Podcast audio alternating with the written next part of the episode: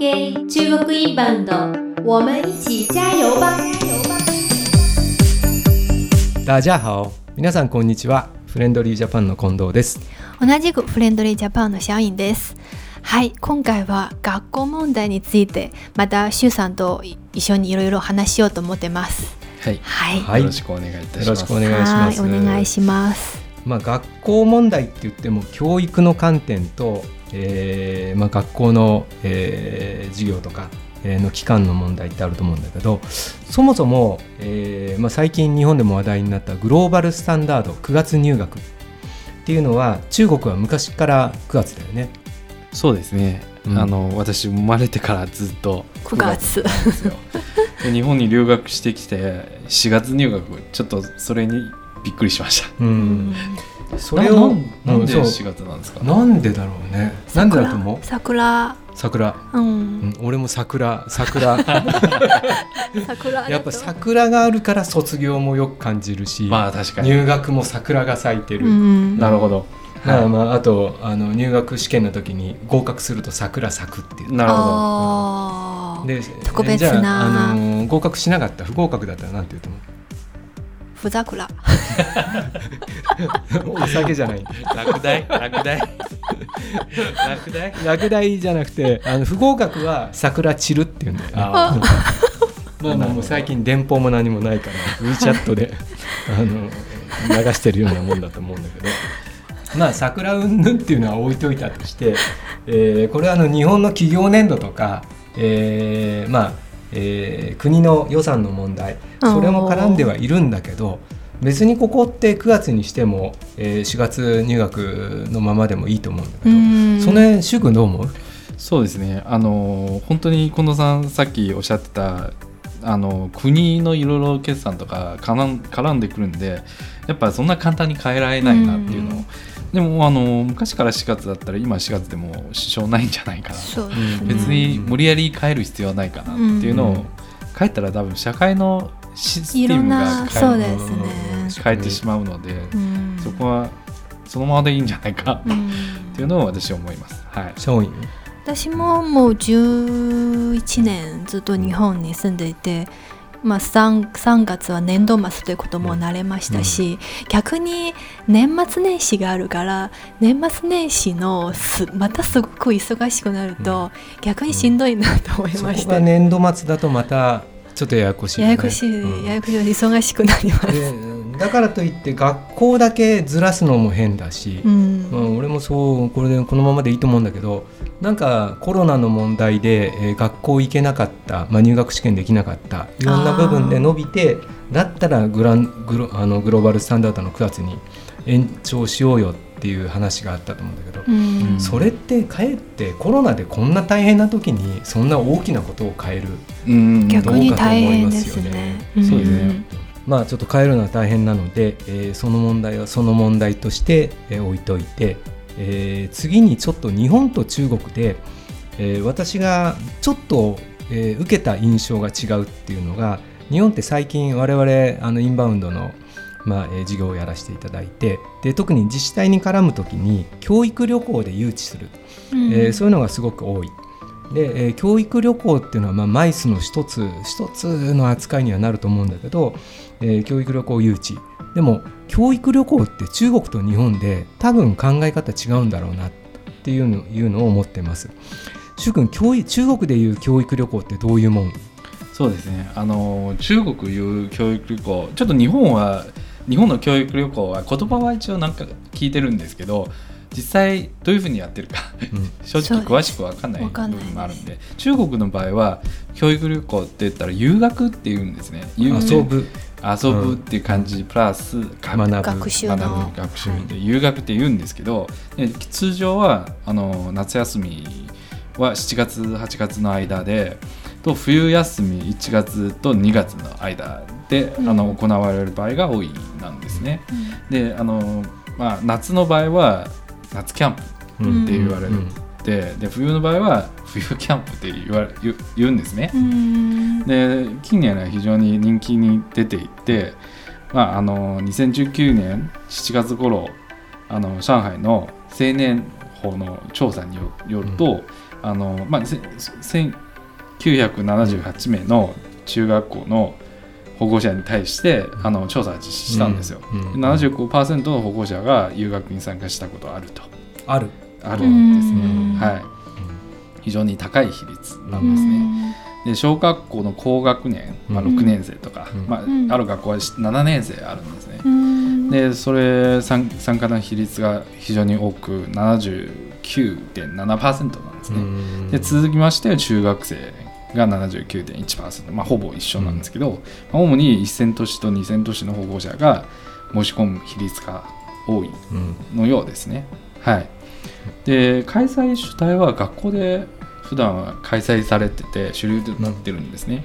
で学校の各クラスが自発的に組織し、えー、と保護者の会が実際に旅行者を探したりで委託された旅行者が留学の内容をセッティングしたりしているんなんですね。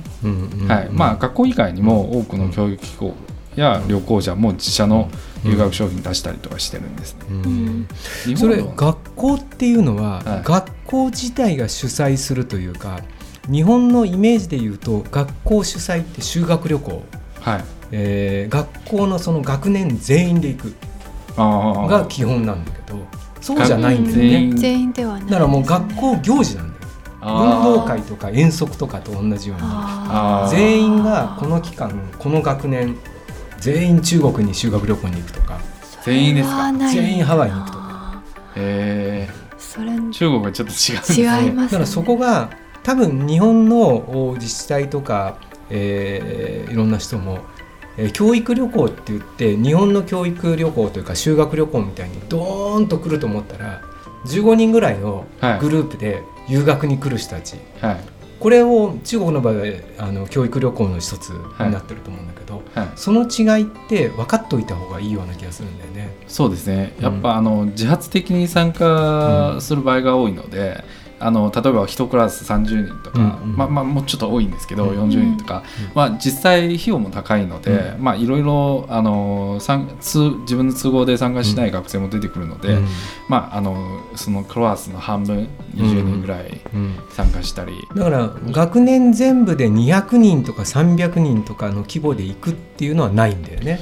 あのそうですね。まあ、うん。私知ってる限りはそんな一気に、あんまり。クラス全員。強制的に行くのはあんまりないですね。まあ例えばクラスの中に100人が行きたいっていうの場合はあると思うんですけど、学年学年。学年で学年。1クラスで50人なら50人全員じゃなくて50人の中で希望者だけ行くってそうですね。これは主流だと思います。日本のこの修学旅行は私のイメージでは中国、さっき周さん話したように、うん。えー参加したい人たちはまた別途にこの旅行費用を出すんですよね。うんうん。えーそうですね。ベッドで別途で両親からお金を出して。日本違うんですか？日本は、日本はね学校の中の、えー学費と同じように積み立てられてて、えでプラスでいくらか出して修学旅行って。なら全員行く。全員積み立ててるなるほど。そだからぎまあ、義務教育の小学校ぐらいでも、まあ、小学校の時は修学旅行って言ったかな。なんかえ移動教室みたいな言うんいう言い方で、えー泊まりの例えば東京だったら逗子ぐらいの、うん。ああのーまあ、夏の、えー移動教室みたいなのがあるんだけどうんそれ全員参加の学校行事だから。だからもうどうしても体調悪いとかそういう時以外はほぼ全員が行く。あー。まあだから積み立てだよね。うん。お金をその時に払うっつったら、えー払わない人は行かないかもしれないけど。だからだから全然こうし性質が違う気がする。あのさっき近藤さんおっしゃった、あの全員で行く場合も中国もあるんですよ、うん。ただそれ本当に近く遠足？あそれは遠足でしょ。遠足のような感じで、うん。クラスのみんな学校の全員行く。本当に半日とかで終わ,、終わうん。終わってしまう、うん。私の子供の頃はうん。本当に学校の近くのはい、公園に行きました。そうですよね。そうですね。これは全員行く場合があるんですよ。うん。ただそれ発生した費用はまた別で出すんですよ。個人個人うんがえそれお金出さないって言ったら参加しない？と。参加しないほぼみんな参加する。近いんで費用も安いんなんですね。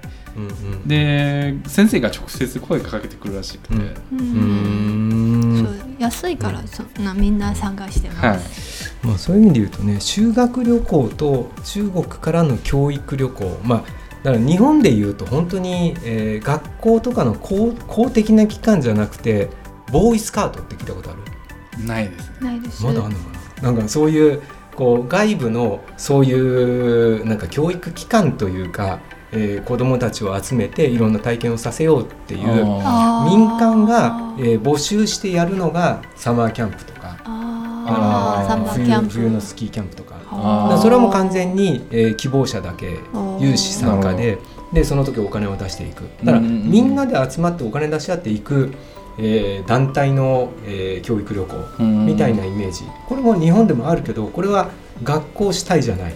ああなるほど。うん中国こういうのもあるんですね。要するうんに今のマーケットは、うん。あのまあ要するにえっと管理できてないは現状なんですよ、うん。うん。うん。管理部分結構多くて、うん。あの教育とか、あとあ領有局とかうん。交交渉局とか いろんな部分を叶えててで市場管理実は難しい現状にあるんですね。うん。うん。うん。ですので学校、まあ、基本は学校メインでないといけないうん。うん。なんですけど、あの他の、まあ、ルール完全にできてない場合はその別のあの教育教育機構とか、うん。あと旅行者はもう自分うのん商品、留学商品も出してるんですね、うん。うん、そういう状況なんです。まあ、うんうん。そういう海外のこうまあ日本に来る、えー教育旅行の場合やっぱりこういうツアー商品は学校の方で作ってるんですか？旅行会社の方で作ってるんですか？えっと旅行会社で旅行会社。あー完全に。あの、うん。学校ははい行きますか。うん。それとあと予算いくらか学校で、うんうんうん。学校がメインで、うん。あの主催する場合それを決めてで実際はオペレーションやってるのは旅行会社。提案も旅行会社やってるし、うん。で先生はそれ専門じゃないじゃないですか、うんうんうんあーわかんないんでどういうような面倒くさいややこしいというやり取りいっぱいあるので、うん。その部分はあの本当に専門の旅行会社に任せてやってる、でも旅行会社は最近すごい興味持ってるよね。そうですね。教育旅行。子供に対してお金を払うっていうのはい。がすごく多いから、うん。やっぱあのまあ中国は特にそうなんですけどあの教育熱心なんですよ。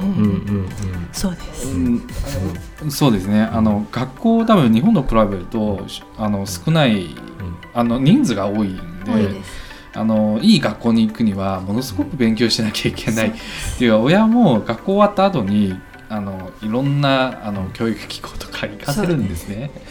でまあ、先生が特に学校に入って先生があのいあのそういうところを教育旅行あのみんなで集団活動しますって言った場合は参加フリーなんですけどうん。あのほぼみんな参加そうですね。あの事情がなければ参加する場合が多いです、ね。両親の負担は結構大きいです、そうですね。大体こういう海外のあのいくらぐらいですか？その修学旅行。そうですね。あの本当にバラバラなんですね、あの国内の場合もあるし海外へんあの遠足しあのうん。旅行に行く場合もあるんで大体国内の場合は、えっと1週間で5000から3万元。うんおー安くないよね。安くないですね、うん。7万円から45万円ぐらい1人ですね、うん。で海外の場合は、まあ、結構期間が長くて14日間とか、うん。3万元から6万元の範囲なんですね。100万円じゃん、高いそうですね。特に欧米とかあの長い期間行くと、あのーやっぱそういうところ結構うん。利益が生み出してるみたいで、うん。その部分は、まあ、どうしても欧米に行くといいところに住んで、うん。あのあと交流のセッティングをしなきゃいけないっていうのを結構お金かかるんです交流だよね。はい、うん。うん。まあ、最後にこの教育旅行に旅行会社が望むこと一番望むことどういうことそうですね。あのやっぱ受け入れ先とか、うん。あとどういうあの送客したいんですけど、うん。この部分うん何かあるのか、うん。何が提供できるプラスアルファの体験とか教育とかのプログラム、そうですね、うん。やっぱうん。ただの単あの実は業界では結構、その商品に関して単の旅行じゃないか、やっぱり学習。単のツアーじゃないか。でそういう光るうん。学習みたいあの学習学習もそうなんですけど、うんうん。交流とか、あのプラスなるような教育の部分が多めに出したいんですね。でその部分は何が提供できるのか非常に大事な大事部分じゃないかなとですね。じゃあ我々としてはいろんなプログラムを提供できるようにそうですね日本側としては声をやって届けます。やっていこうと思います。はい、はい谢よろしくお願いし谢ます。谢谢 OK，中国英版的，下次见。下次见。